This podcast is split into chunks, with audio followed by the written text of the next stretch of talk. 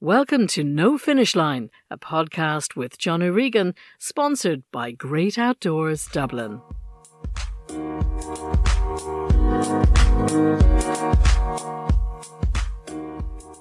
This episode is sponsored by Great Outdoors, Ireland's premier outdoor retailer, and today we're recording in the new Great Outdoors store on Circular Georgia Street, Dublin. You will find them online at www.greatoutdoors.ie.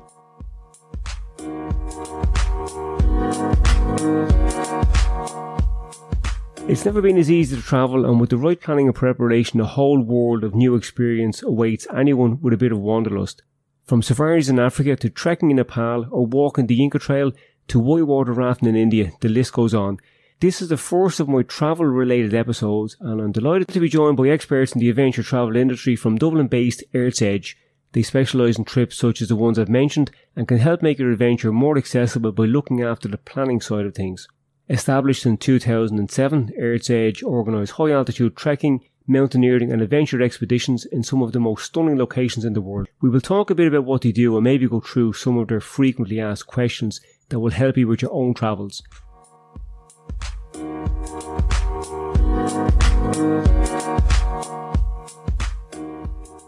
I first met Joyce Bartley and James McManus at a Everest Base Camp information evening in the Great Outdoors and I listened to the questions that were being asked the same answers are relevant to a lot of trips, regardless of whether you're travelling as part of a group or on your own expedition.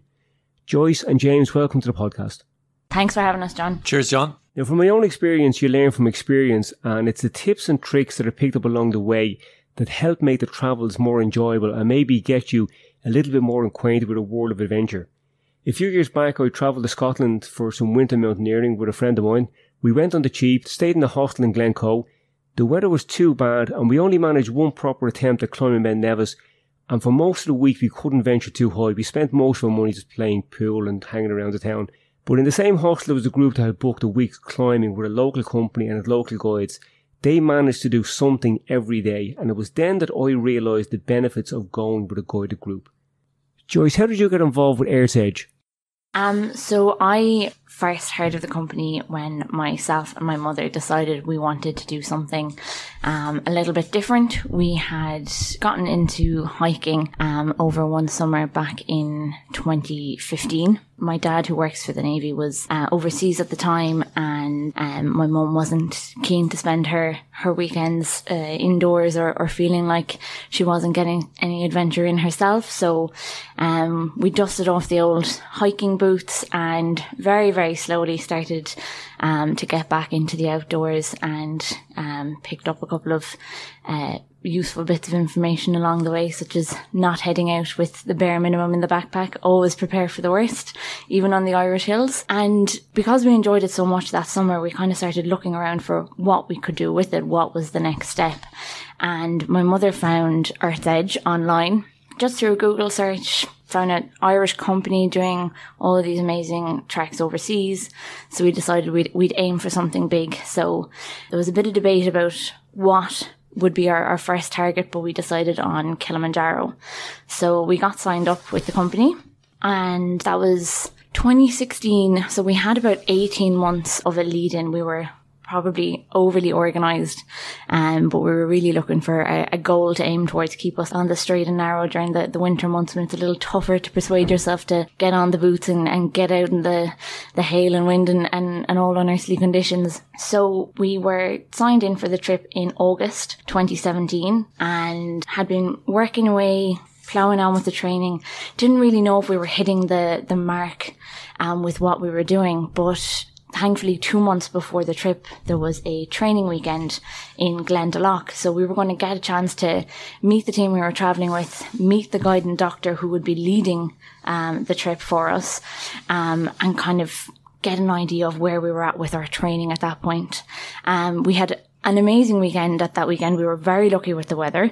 Um, but we got a chance to meet actually one of the, the guides who I now get to call a colleague, um, Louise Lawrence, who's uh, an amazing addition to the, to the team. But she was there that weekend, answered all of our questions, went through everything from what to expect in the weather, what we could expect on a daily basis on the mountain, exactly what gear to bring. You know, she took a look at all of our bits and pieces that we brought with us that we weren't sure if we were getting the right quality of gear or whatever and, and told us exactly what was what. Um, persuaded myself and my mother that we did actually need down jackets. We were convinced at the time that layering was going to do the trick. And sure, listen, haven't we dealt with awful conditions in, in Kerry? But a heavy down jacket is definitely key if you're going to survive up on top of a, a 6,000 meter peak. So we came away from that weekend feeling fantastic. We were, you know, definitely felt like we were hitting the right mark with the training and managed to get the last few bits and pieces organized in, in the coming weeks. Um, and then when we turned up to the airport in August, it was actually James who was leading our our group. So James is um, the owner and M- MD at Earth's Edge, and he does get out on trips frequently. Um, he does three or four every year. I'd say he would do more if if he could. Um, so it was just a, um, a kind of a mad confluence of events that he happened to be the guide on the trip. Um, the experience itself in Tanzania on Kilimanjaro was incredible. Um, myself and, and mom, you know, still talk about it. We've, we've done other things since, but that's always the one we go back to. And I had the most amazing time. And as it happened, James was supposed to have someone start in the office that, that week that we were on the mountain. Um, and they had to pull out for whatever reason, um, they, they couldn't take the job. And I remember cornering poor James on the, the second to last night. We were about to go on, on safari the, the following day. And, uh, I was like, listen, you know, I, I, I would really love to, to do this, you know? And he was like, no, you're on an expedition high. You're oxygen deprived. You don't know what you're talking about. And I was like, no, no, no. I think this could be, you know, this could be really, really good. So, uh, I actually had, um, my initial interview for the job, um, by the pool in the hotel in Arusha, not where we normally host them, unfortunately. Um, but yeah, so James was kind of quietly encouraging, but assured me that it would not fly if I wasn't brought in for an official interview uh, once we got back to Ireland. So, um, yeah, uh, a week later I was in Dublin doing the interview, and three weeks later I had um, packed up my job in Cork. Packed up my apartment and uh, moved up to Dublin to, to start. So that was September 2017. Um, and I've been up here since.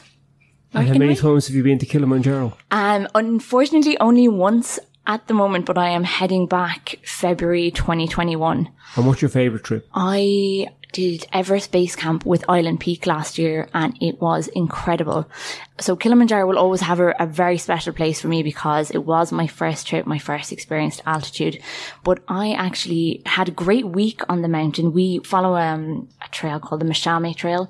So it's, it's a longer route up the mountain. It allows for great acclimatization. And um, I had felt great all week. Like I was getting 10 hours sleep a night in the tent.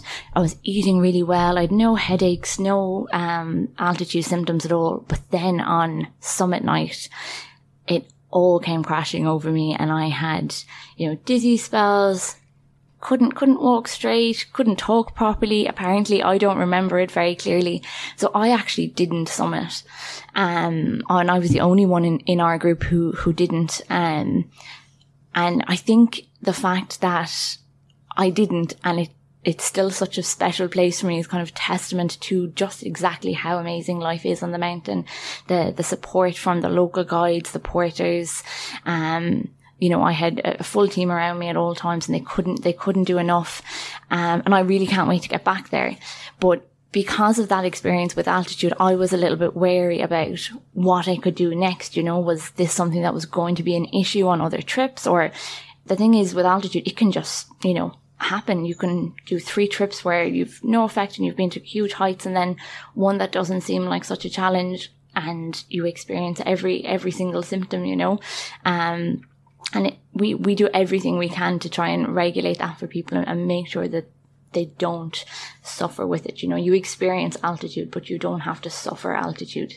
Um, so I decided I was going to push the boat out a little bit and aim for um, Island Peak last May, which is a 6,100 meter mountain in the uh, Himalayan region in Nepal. Um, so we got to trek to Everest Base Camp first, um, and then come back down the valley and head up and do Island Peak. And very happy to report that that went very, very well, and I made the summit.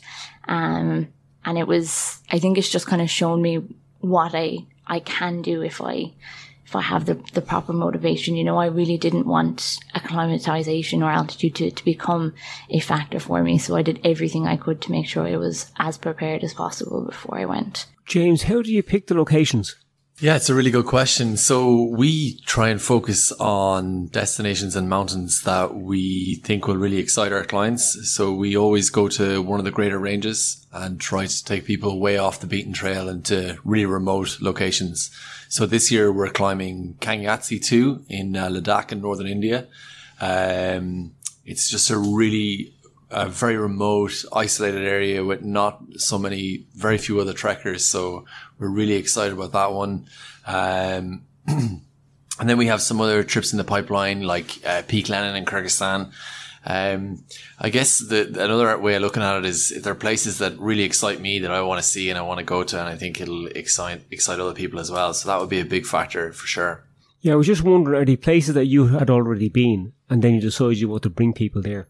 Yeah, exactly. So I started the business in 2007 and before that, most of my life was kind of surrounded by adventure. So I went off to, to Zambia when I was 17 to work as a safety kayaker on, on the Zambezi and took various different expeditions to India, South America, um, worked in the States, just lots and lots of different expeditions great experiences and just having an absolute blast. And eventually, after doing two full round the world trips, guiding in different countries, I decided I wanted to share those experiences with other people. So I started the business then. That was the, the premise to share that, those experiences and with other people. It's a real uh, passion of mine. And what would you think is the most popular trip or the most popular area that people want to visit? Um, for us, I guess uh, Kilimanjaro, Everest Base Camp, and uh, we have a new trek in Peru that's uh, very very popular where we visit uh, Machu Picchu, but we also incorporate this other lost city called uh, Choquequirao, which is the same size as Machu Picchu. there? Yeah, have you been there? Amazing. Oh, it's amazing, isn't it? Yeah. So yeah, we, we really like demanding treks. A huge part of our experience is people are challenged and training, preparing. Um, so Choquequirao and Machu Picchu, that trek is similar in difficulty to Kilimanjaro. So there's a real challenge to that. So that's proven really popular, which is fantastic. We just launched that uh, last year. It's amazing. At the time I, I went over, it was part of a marathon Wow. running trip, and we ran the full length of the Inca Trail. But when I look back at photographs, there's so much that I don't remember that I didn't see because when you're running, you're just looking forward. You're never looking behind you to the side, so you miss all that. So I, I've been calling it sightseeing in a hurry. So some of the places I've been to, I haven't really seen, so I, I have to go back again. But that place you mentioned, we went on a couple of tours and got to see a bit more of the country and the, and the local culture. But you kind of miss a lot when you're just going over to do a race. Now, Yeah. if somebody was to go on a trip, say Everest Base Camp, and they've got a gear, is there much of a difference between what you need for Everest Base Camp as what it would be for going to your trip to Machu Picchu? There's not much difference. No, I would say like for all of our expeditions, 80 to 90% of the equipment equipment list is the same. There's some things like the down jacket and the sleeping bag that are temperature rated or have a thermal property. In some Everest Base Camp, you'd need slightly warmer stuff than Machu Picchu. When Joyce was mentioning the down jacket and that earlier, I can see why people are a bit hesitant to get something like that because they're so big, they're so bulky. But there's a saying in these cold areas that if you travel light, you freeze at night. And at night time, you're really, really glad of having something like that, aren't you? Absolutely. And the same with a sleeping bag. Sleeping bag is key. Yeah, it, you get the warmth from the weight. Yeah, I suppose with the sleeping bag, um, the thing is, if you're not warm enough at night, you won't actually sleep through the night. You'll wake up every, you know, half an hour, 45 minutes and you'll turn and you'll just be a little bit cold. So, um, you know, even if you're mentally tough, you, you won't get that really good sleep. So a warm sleeping bag is key for sure. Yeah, sure. that was a form of torture, waking people up during the night. And like you said there, but if you're on a trek and you're not sleeping at night, you're not recovering. As night time is when you recover from the exertion of that day and get you ready to do the same thing again the next day. So if you're not sleeping, you're going to be tired and cranky. totally, yeah. For sure. Like I always tell people there's three key items on any of the list. It's your trekking boots, your down jacket, and your sleeping bag. And if you think of the importance of a good pair of boots, which, you know, anyone, even the a day trekker that gets out, you know, a couple of days over the summer, um, out in the Irish hills, you know how important those boots are. And if you think of that level of importance and attribute it to the down jacket and the sleeping bag, that's kind of like the, the, the holy trinity in terms of the, the equipment list, you know. Yeah, I was just about to ask you that. What would you think are the most important pieces of kit? And I suppose those items you're going to use them in Wicklow as well, or down Oh, down the, the jacket I had on Kilimanjaro, I wore in today on the tail end of Storm Ciara, and it's you know it's it's still doing the trick for me. So Before someone goes on a trip, whether they're going with yourselves or going off trekking on themselves, what do they need to know before they go? Let's say Everest Base Camp.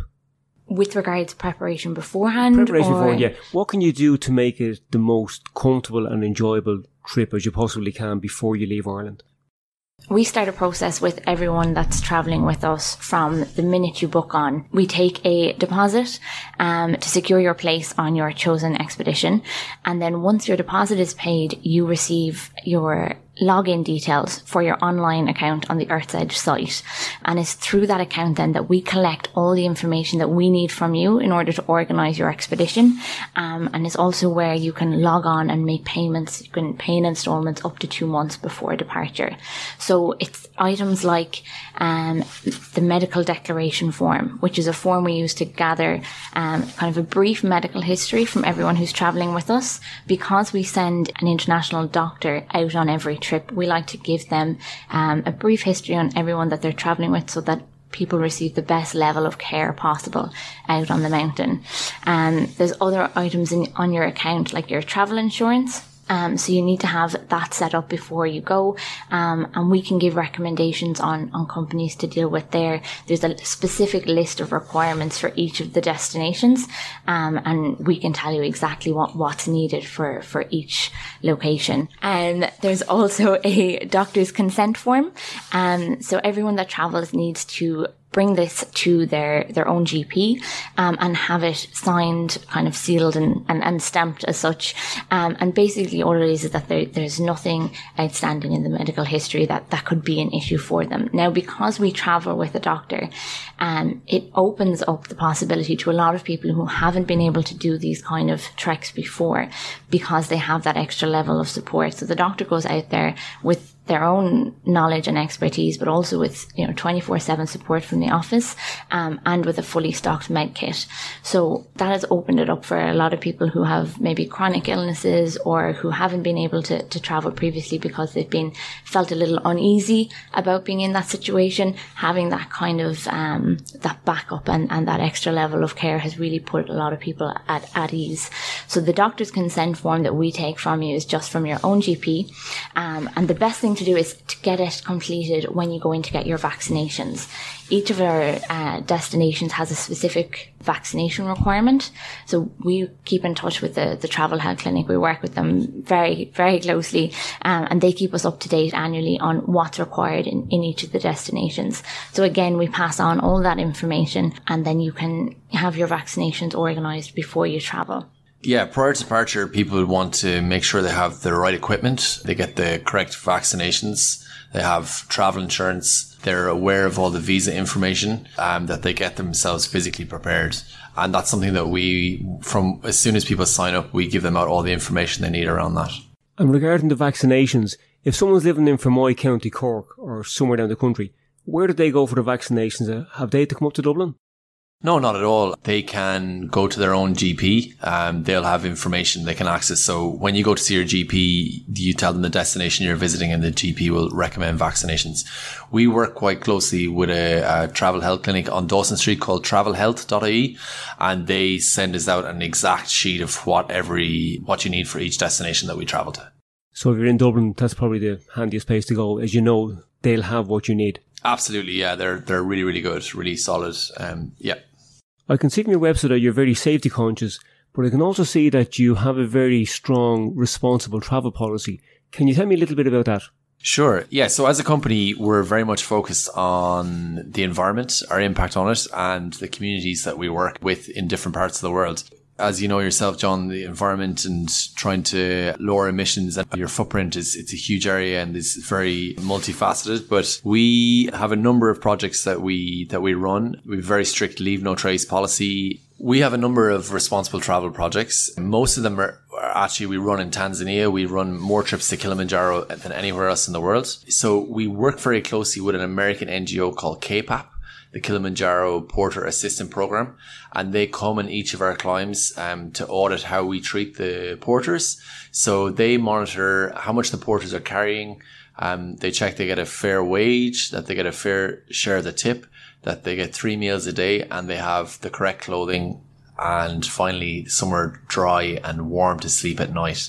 So what I would say to anyone who's thinking about going to Kilimanjaro, um, it's very important they climb the mountain with a KPAP affiliated company because unfortunately, um, if you don't do that, you run the risk of um, exploiting porters indirectly. We also have a guide exchange where um, each year we select one of our local guides in each of the countries we work in and we fly them to another country. So this year, Edgar, one of our best Peruvian guides, he's coming to Everest Base Camp with us. And it's a really good program because it rewards uh, best performance and it also gets us to share ideas from a Peruvian Peruvian operator with um, the Nepalese guys. So it's just a sharing of ideas. We also have a porter scholarship program. Uh, again, on Kilimanjaro, we select one of our best porters and we train for them to become uh, mountain guides on Kili. And it's a really useful thing because it actually costs $900 to train to be a guide in Tanzania now. So that is beyond the, the means of most of the porters. So it's, it really gives them a huge boost. Um, we have a tree planting program here in Ireland where we plant three trees for every client. Um, in Wicklow, and uh, any of your listeners that want to join us, we're doing we're planting the trees on December sixth uh, this year. So get in touch with us if you'd like to come along. Finally, our volunteering program where our staff take um, inner city kids from Dublin out hiking in Wicklow, and we take them out for a nice walk and do some forest skills. It's really fun day out. We do those days in May each year. It's really nice. Oh, I was one of those inner city kids. Look at you now, huh? Yeah, look at me now. yeah. But that sounds really good because the porters work really, really hard, and anybody that has been on a trip to Everest Base Camp or wherever can see that. Like the loads that they carry, and not just the porters working with trips like this, but those that are bringing stuff to and from the villages. Like it's, it's incredible to see what they what they carry. So it's hard work. Often it can be the difference of in, in the cost. So if you're looking at you know this trip is X amount and this trip is is Y. Um, that can can be the difference. It's it's the treatment of the porters because people will first go to undercut um, and take fewer fewer staff there, fewer support staff, um, which means that those that are left are being overburdened and, and not being given the, the care they need on the mountain. You know, and um, so it is something to be cognizant of if you're looking at any kind of travel like this for sure. Yeah, and actually, when I was over in Nepal, before I went to the Everest Marathon, I was staying in a fancy-ish hotel, and a couple of people there were planning on heading up to Everest Base Camp as well. And it was only when we were coming back that we seen them making their way up because they had so much trouble trying to actually get a guide. Whoever they had booked had both ripped them off, and they were stuck in the hotel for an extra week. So they were waiting on family to wire them through some money. And that was the first time I actually seen people using Skype. That was back in 2007. But they lost kind of a week of their trip because they were just met somebody on a street in downtown Kathmandu and they went to a hole in the wall and was shopping. They, they got ripped off. Lesson learned. It really echoes your own experience in Scotland that time, you know, and we yeah. see that a lot where we um, end up offering support to other people on the mountain that aren't in our groups. So I think um, with something like this, if you're going to, you know, take time off work to go and do one of these big expeditions, it's really worthwhile um, having an international guide or a very competent guide who can really look after you and make sure everything runs smoothly because, you know, your nutrition and your well-being, hygiene, if you get any of these bits of detail wrong, it can just destroy your trip and um, mean that you won't achieve your goals. Yes, and that's a good point because although you're doing a lot of the, the planning and providing the, the guides and you have the route laid out, there's still a lot of personal responsibility. You have to do the training. You have to be prepared to carry a certain amount with your day pack. And hygiene is very, very important. And the more extreme the environment, the more important the hygiene becomes. What would you put in your day pack? Um, so we we need everyone to carry two liters of water um, at all times.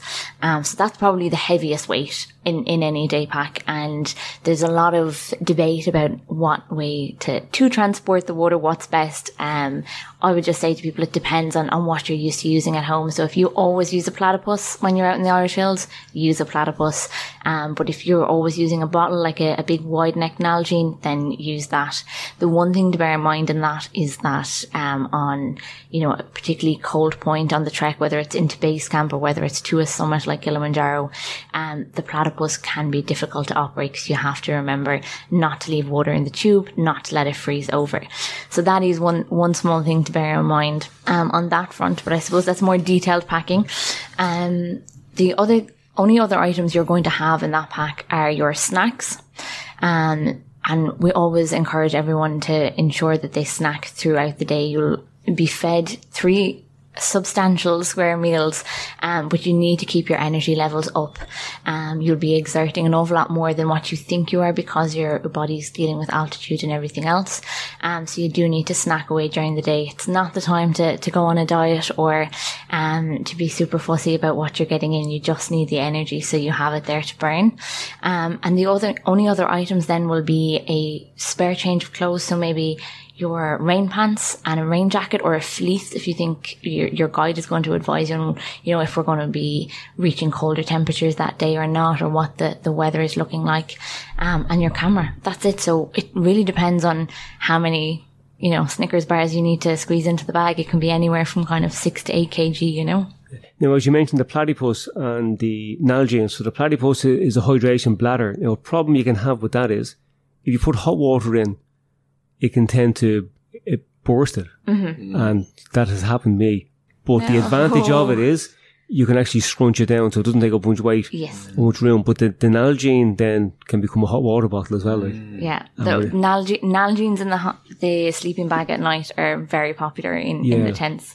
Um, so you take the take the hot water at night, put it into the bottom of the sleeping bag with a tea bag. Heat, yeah, heat heat heat heat your toes, and you've got a, a lovely fresh drink in the morning. Then you know.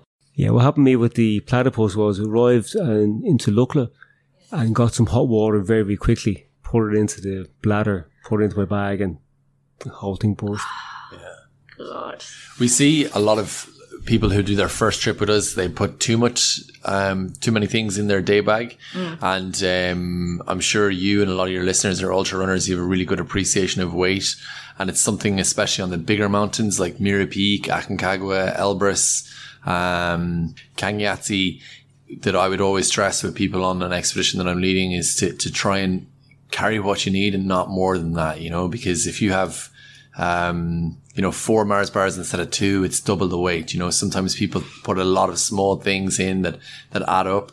Um, so that's really massively important. And we touched on hygiene again. Um, that is massive, you know, especially in um, all of our destinations, but India and Nepal particularly. Um, we're really, really kind of hot on telling people to make sure they um, use the, the, hand sanitizer all the time.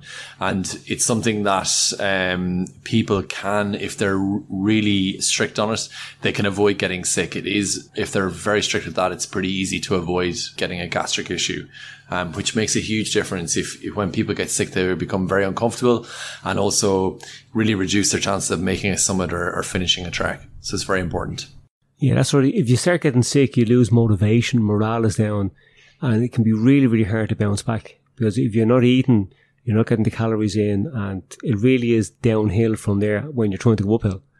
So one of the things I used to do at night time was whenever I get my hot water, is flood the treads of the bottle by turning the bottle upside down, and you loosen the top so the water comes and goes over the treads, and then you're closing it onto them and that takes away some of the bacteria that will be coming from your mouth that will be neutralizing your mouth, but when it's outside it, it starts to congeal. And I'd also give my toothbrush a good cleaning every morning with some uh, boiled water just to keep that as clean as possible. Yeah, for sure. The other good one is the, the, the water bladder to make sure that the tube, the nozzle, the bit that you suck on, it doesn't get into the dirt. Um, it's when you take your bag off and take a break, people tend to drop that down and um, that's something to be really really careful if you can shut it into the, to the top of your bag or there's covers that you can get for those as well they're quite useful and the bladders um, for you know, nearly all of our treks, um, they're fantastic because it's so easy to stay hydrated. Um, when you get really tired, the effort of taking your bag off and getting a bottle out um, is, you know, you can sometimes skip like those opportunities, and um, and your hydration is as good as where you need it. But having, as Joyce mentioned, when you're going up to a you know six seven thousand meter peak. Um, the bladder is not going to work, so you do need the Nalgene as well. Um, it's very important. When myself and Mark went to Everest Base Camp, we were carrying similar loads. So he was using my bag and I was using his bag. So if I needed something, I went to his bag and likewise he would do the same. So my water bottle was hanging off the edge of his bag, which worked out very, very handy. Fantastic. You mentioned carrying three litres of water. Can you not just refill your water bottle as you go in the rivers? You absolutely can. It depends on the destination that you're in, you know. So on the ascent of Kilimanjaro, or uh, we do a lot of treks in Ladakh. There's not always water um, all the time, and I know you're running around the mountains, John, but we're walking, going a little bit slower, so it can sometimes take us three, four, five, six hours to get from one water source to another. But uh, we use uh, Katadyn um, and MSR filters to filter river water, and then where there's no river water available, we use a purification tablet. So depends on the on the route. Sometimes you're carrying one to two, sometimes three. You know. Well, as a rule, I generally treat most water as suspect, so I, I would always be inclined to use a filter anyway. I, I wouldn't just take water directly from a river, especially if I'm somewhere that I'm unfamiliar with. Yeah, filter or purification tablet would be kind of standard on our trips as well. What about walking poles? Are you a fan of those? I don't use them in Ireland, but anytime I go on a trip like this, I have them with me. Um, even if you don't feel the need to use them, they're great for helping you to pace. Um, one of the the factors with acclimatization is maintaining a slow and steady pace, keeping your heart rate down, giving your body the opportunity to adapt and adjust. Um, so using the walking poles to create that rhythm is very helpful. And then especially on the downhill, like something like Kilimanjaro, you're, you're five and a half days to the top. You're a day and a half walking downhill, which can be quite hard on, on the hips and the knees.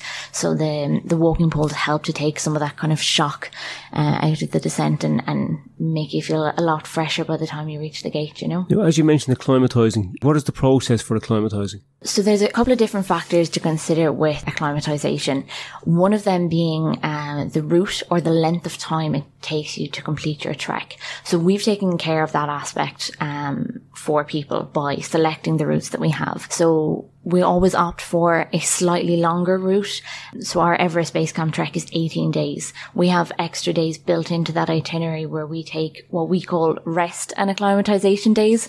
Rest, I think, is kind of pushing the boat a little bit. It's a, a shorter hike um, than the other days for something like Kilimanjaro, we're taking a longer route up to the top. Um, again, on Machu Picchu, we're ascending and descending regularly during the day.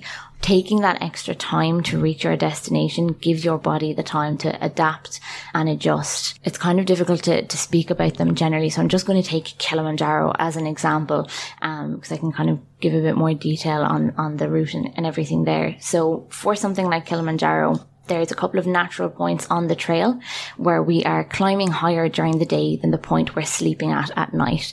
So on day three and day four, we will reach upwards of 4,500 meters during the day, but we sleep at 4,000 meters. So this is a, a tried and tested mountaineering technique very cryptically called climb high, sleep low. And it's one of the factors that aids in this acclimatization and adjustment. You're exposing your body, your system to this different atmosphere with the lower oxygen levels. Um, and then you're kind of flooding the system again by descending down for where you sleep that night. Um, another factor in that is the, the pace at which you travel. Um, so the constant chant that rings out from the porters and guides on Kilimanjaro is pole pole, which just means slowly, slowly in Swahili. Um, so the pace is something that you wouldn't really encounter on, on the Irish hills. Um, it is, it is very slow. And the, the purpose of that is to try and keep your heart rate, um, down, keep everybody nice and comfortable. You don't want to be building up, you know, a, a, massive heart rate and a big sweat, um, because it's it's not conducive to that kind of proper acclimatization and adjustment. Um, other factors then that are not might say scientifically significant um, in terms of acclimatization, but we know from experience our key factors in it would be things like um, ensuring you eat properly. Um, it, it is a, a factor with acclimatization that if you're experiencing altitude, you may lose your appetite. Um, but you know yourself, even under regular circumstances, if you miss a meal or if you're not feeling the best and you don't get the food in, you're not going to have the energy. And you're already asking your body to put in all this extra work for you, you know, by taking on something like this. So you need to be fueling it. So even on the days where, you know, it's, it's not really appealing, you need to be getting in some sort of energy source as frequently as possible. Another thing would be sleep. Um, so again, it can be more difficult to sleep, fall asleep and stay asleep at altitude. Um, not something I suffer with myself, but I don't know, is that some kind of anomaly with me? So again, think about, you know, your, your day to day. If you've had a horrible night's sleep and you're back in the office again the following morning, you know, your brain isn't running on 100%. Everything's a little bit more difficult. And if you're out on expedition and, and again, demanding this of your body, you need to try and make sure you get proper rest. So whether it's just taking you know the time to properly wind down in the evenings um, when you get back into your tent or back into your bed in, in the the tea house um, and just getting that rest allowing your mind to drift off. Um, another factor then which is very very important possibly one of the most significant um, and it may seem you know too simple to mention is hydration. We, we all hear that kind of eight glasses of water or two liters a day is kind of the the regular um, recommended minimum. For a trip like this, you need to be trying to consume between three to five liters of water a day, because that hydration will will help um, your system work through everything that it that is um, dealing with. And again, this might sound a little bit daft, but we encourage people to, to practice this. Um, you know, it's so common that uh, a lot of people will kind of, you know, have a cup of coffee with breakfast. Um, maybe they'll have a glass of water with lunch. Um, and maybe it's, you know, a little glass of vino at, at the end of the day and there's not a whole lot else going in. So if, if that's your norm, it, it can be a big adjustment for your system to, to adapt to taking in greater, um, fluid levels. So have a, a, a, bottle again at the desk and see how many times you, you can refill it over the course of a day and, and work to try and improve that. Yeah, I think that's very important what you said there about hydration and practicing it because the body adapts to what it does. And if you are not taking in much fluids during the day, your osmotic receptors downgrade. So your body mightn't be as efficient without the water, but it learns to manage without the water. But then when you go somewhere exotic and you're at altitude, you're not able to take in the same volume because your, your body just isn't used to it and you it just overflows. So yeah, hydration I think is really, really important. And when you're exposed to the sun, you're losing water through as you're breathing, as you're going to the toilet, and then there's radiation and convection, all those ways. So yeah, hydration is really, really important. So yeah, practice. Our key phrase around um, altitude is control the controllables. So all of those things, um, food, sleep, water, the route, those are all things that you know you can actually take control of uh, in order to you know fight against uh, something that's kind of an unknown quantity for most people heading out on their first high altitude trip. And it's very know? annoying if something goes wrong that you could have prevented. Exactly, you don't want to be you know either not making it to the end or there at the end going, oh God, you know, I would have enjoyed it so much more if I had just been more relaxed or I had just been that bit more adapted, you know. Now you mentioned carrying a camera in your bag as part of your, your daily kit. Most people now carry their phone as their camera. Yes. Phones don't have a very good battery life. So is there a means to actually recharge them on the trip? So again, that depends on what trip you're on. So for something like Kilimanjaro, Machu Picchu, where we're intense, or even in Ladakh, it's all camping once you leave Leh. Um, definitely having a battery pack. Um, see a lot of people using solar ones, which yeah, that's what I use. Yes, which can be great, but then in these mountainous regions, you can't always be guaranteed that there's not going to be some cloud cover, which which can affect that. But obviously better than having nothing. Um, most of these destinations, you're not going to get great reception in them. So what we tell people to do or encourage people to do is put the phone on airplane mode. That way the phone isn't wasting battery by kind of searching for a signal as such. So again, just going back to my own time on Kili, I charged it the day we left the hotel and I gave it a bit of a boost the night we went for Summit. And I had used, I've so many photos from that trip, but that was all I was using it for. You know, you, don't waste time on phones when you're out on these trips. You're actually sitting down, talking to people and, um, you know, relearning the art of conversation. So that is something you can do. Another trick with anything battery operated. So, you know, you'll have people with Fitbit watches or what have you, um, is to put anything that has a battery into your sleeping bag with you at night. Um, because the cold can have a, play havoc basically with the lifespan of a battery. So your head torch, your phone, camera, watch, whatever it may be, into the sleeping bag and keep it nice and toasty next to you in the evening. That's a very good tip. Now you had to mentioning head torch there, and that's not something we, we had mentioned earlier. So as we're going along, you keep coming up with something else that sounds very sensible. Can you maybe talk us through a kit list for, say, Everest Base Camp? Somebody might not think of these things. They're obvious when you hear them, but they might not just come to mind. Yeah, absolutely. No problem. So your hiking boots is probably the single most important thing. Now I'm going to stop you there for a sec. When you're flying from here to Tanzania, would you wear your hiking boots? Yeah, we email people in advance telling them to wear the hiking boots and usually the down jacket in their day bag, which they carry as carry on, just in case your luggage goes missing on the way. Um, those are definitely the, one of the your boots is so important. It happened last year. We had a guy whose whose bag actually went missing. Part of a group, everyone else has arrived, and he was wearing his boots, and he could start the first day of the trek, and his bag was run up to him the first night at camp. So he had everything then, you know, and that can be the difference. Like otherwise he would have had to wait around for his bag to arrive or what Very have true. Your footwear can be the single most important piece of equipment because your feet get you into the extreme environment and they can get you out of trouble. For sure. And, you know, one of the questions we get asked is which brand is the best, you know, and it's, uh, The ones that suit you. Exactly. Yeah. It's so important. We're in the great outdoors today to come in somewhere like this and get your feet measured and they'll recommend a, a, a suitable boot for you. Um, some of our expeditions, you need a mountaineering boot that can take a crampon, but most it's a standard hiking boot. And if people have something they're comfortable wearing in, in Ireland, that will work very well for our expeditions as well. So moving through the list, underwear, socks, very important.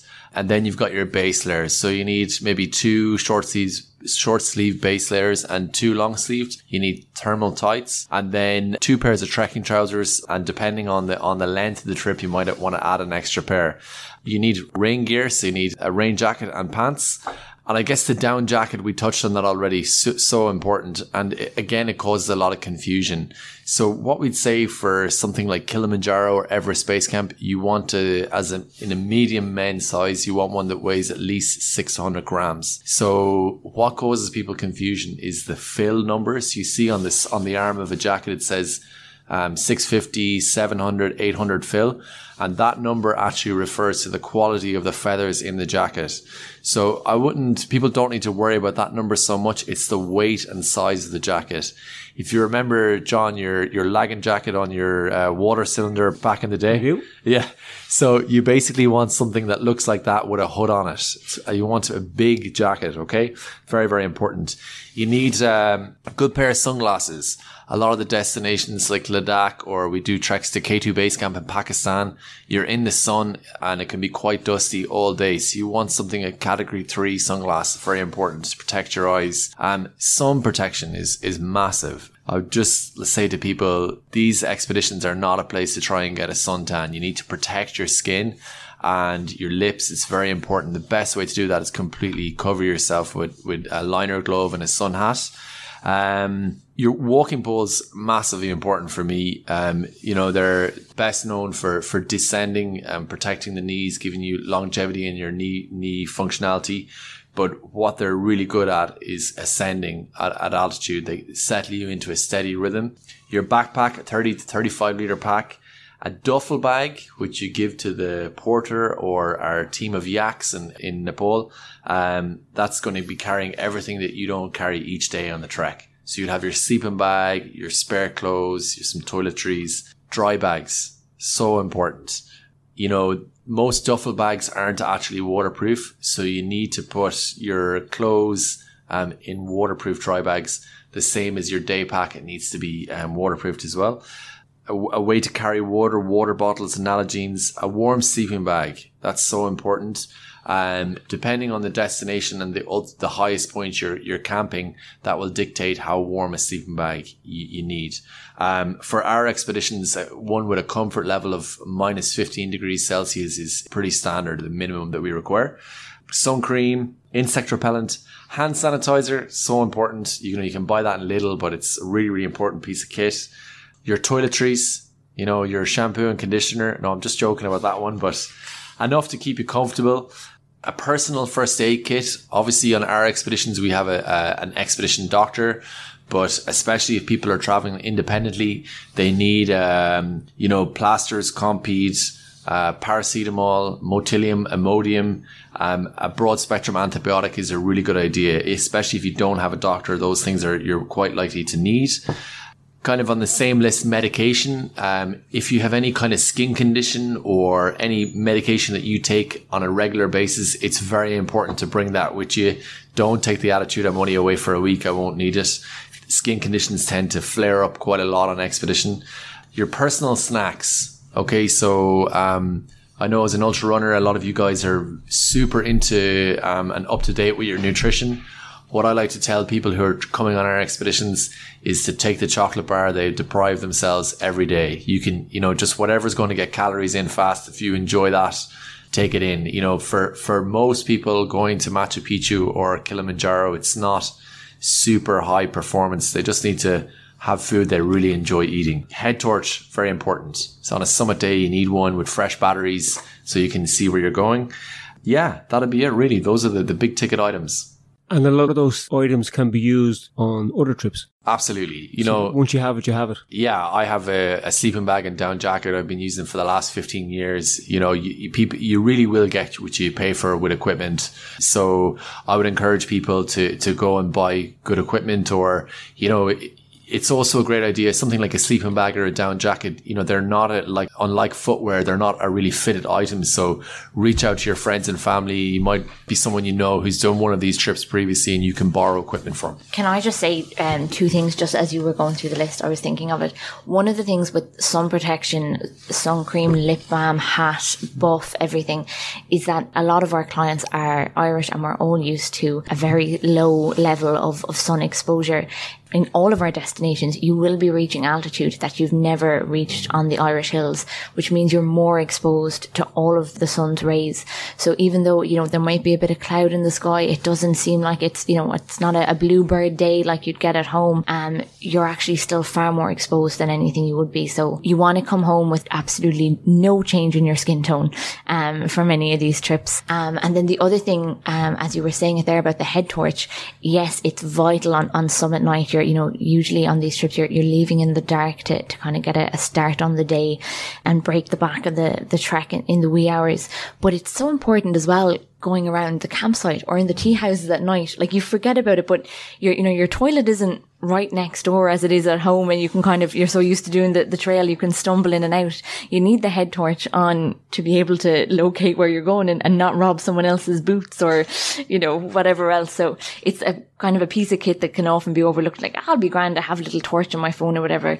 It's, it's not the case on, on a, on a trip like this, you know. We call those the essential essentials. Yeah. Yeah, there's a, there's a gradient of essentialness to, to some of these items for sure.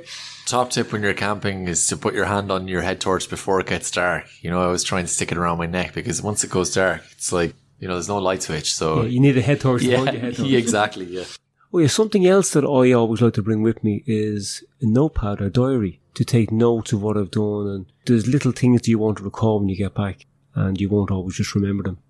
Yeah, we would recommend as an optional item to bring a book or um, some some paper to write on. You know, because I suppose the people ask us which is the best of our trips and which one. Like we all have favorites, but for me, the the thing that is similar among them all is the headspace that you get into. You know, life becomes so easy and simple on these treks where you're getting up in the morning and you're walking and you're eating and then eventually you sleep there's none of the the noise that we have of living in a city and the complexity of life. So you get into a, a very very good um, headspace. Um, your phone's not connected, and you come up with some fantastic ideas. and to be able to jot those down and, and really reflect on the trip and maybe um, through the experience make some changes in your life, it's it's very important to be able to document those. And as the days go by, you get a, a greater appreciation of where you are and where you've come from.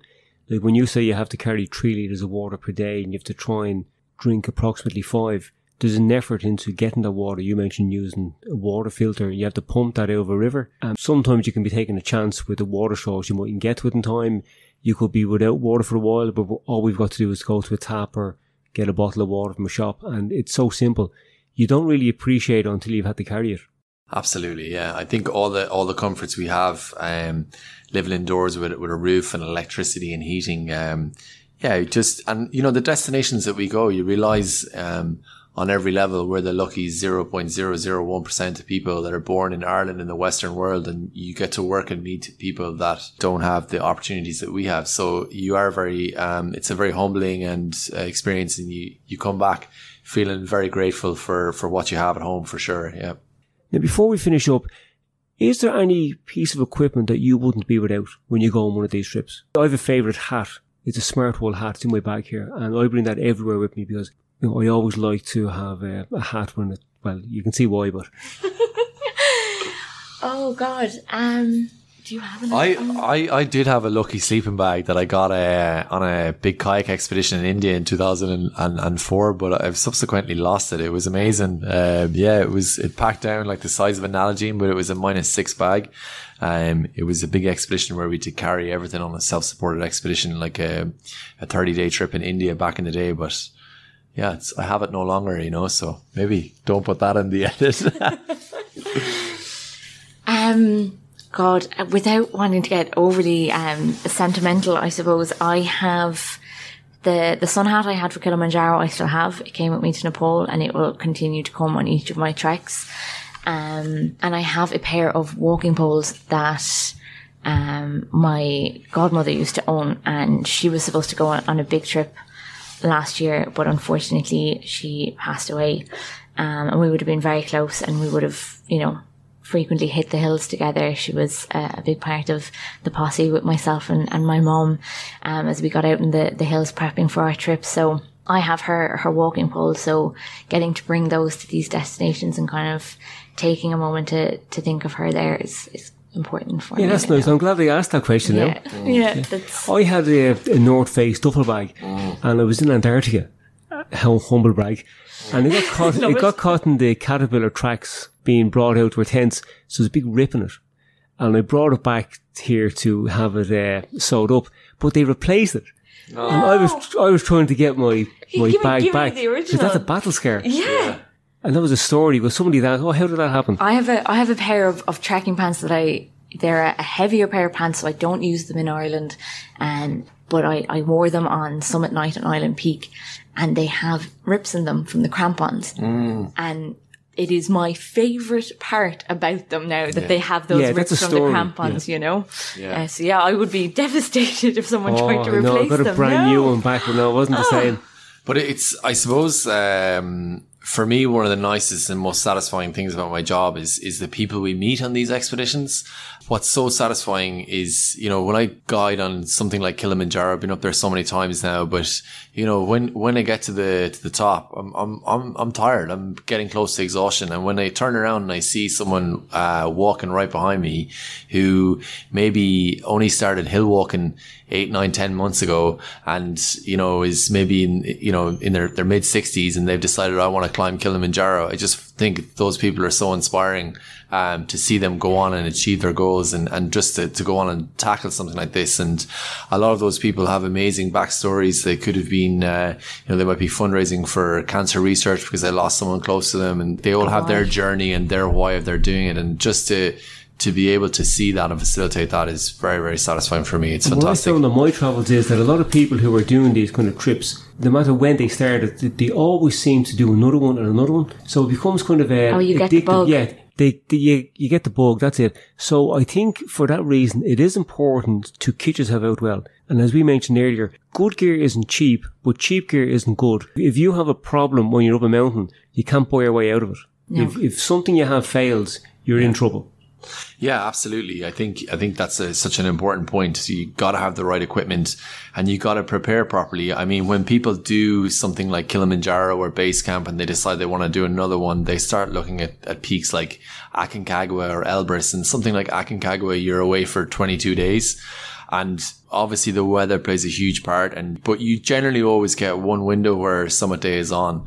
And it's amazing how many people won't be able to attempt on that day because they don't have the right gear or they're really badly sunburned or they're not physically ready. So I think, um, you got to really focus on your prep and control the controllables, as Joyce said and uh, you will get your day to push your body and, and, attempt a summit for sure. But just preparing yourself and staying fit and healthy on expedition is so important. You never want to be up there and think, I should have done that bit more. I should have gotten up and done that session. I should have gone out on that Saturday where maybe it didn't look so great out there. Um, cause for me, just from my own experience on Kilimanjaro, even though I did all the hill walking with my mother, I wasn't doing a, an awful lot of, of other training. My job at the time was just a bit mental. Um, but my mother was amazing. She was, you know, in the gym at half five in the morning doing all this cross training during the week. And, and, and I felt afterwards, even though, you know, everything else about the trip had gone so well, I was like, I had so many thoughts of, oh, if I just pushed myself and gone that extra bit. Um, so when I went back out on uh, expedition again in 2019, I knew that that wasn't something that I wanted playing in my head. So I made sure I had everything. I didn't scrimp on the dry bags or the head torches or anything that I had maybe questioned on my first trip out that I didn't understand the significance of. And I also made sure I, I prepared myself physically as much as I could so that even if it wasn't going to happen for me, I wouldn't be having a moment thinking, ah, if only. That's, that's the worst question you can have doing something like this, you know? Yeah, and that's a good one to finish up on. So thanks very much for your time and you have an information evening here when you finish this. You're talking about the trip to Annapurna, Annapurna Base Camp. Yeah, I'm going to miss that now because I'm meeting somebody for a run. Bad timing. Okay, James and Joyce, thanks very much for your time. Thanks so much for having us, John. Thank you. Now, if you enjoyed this or any of the other podcasts, you might consider leaving a review on Apple Podcasts or subscribing wherever you listen. Thank you. Thank you.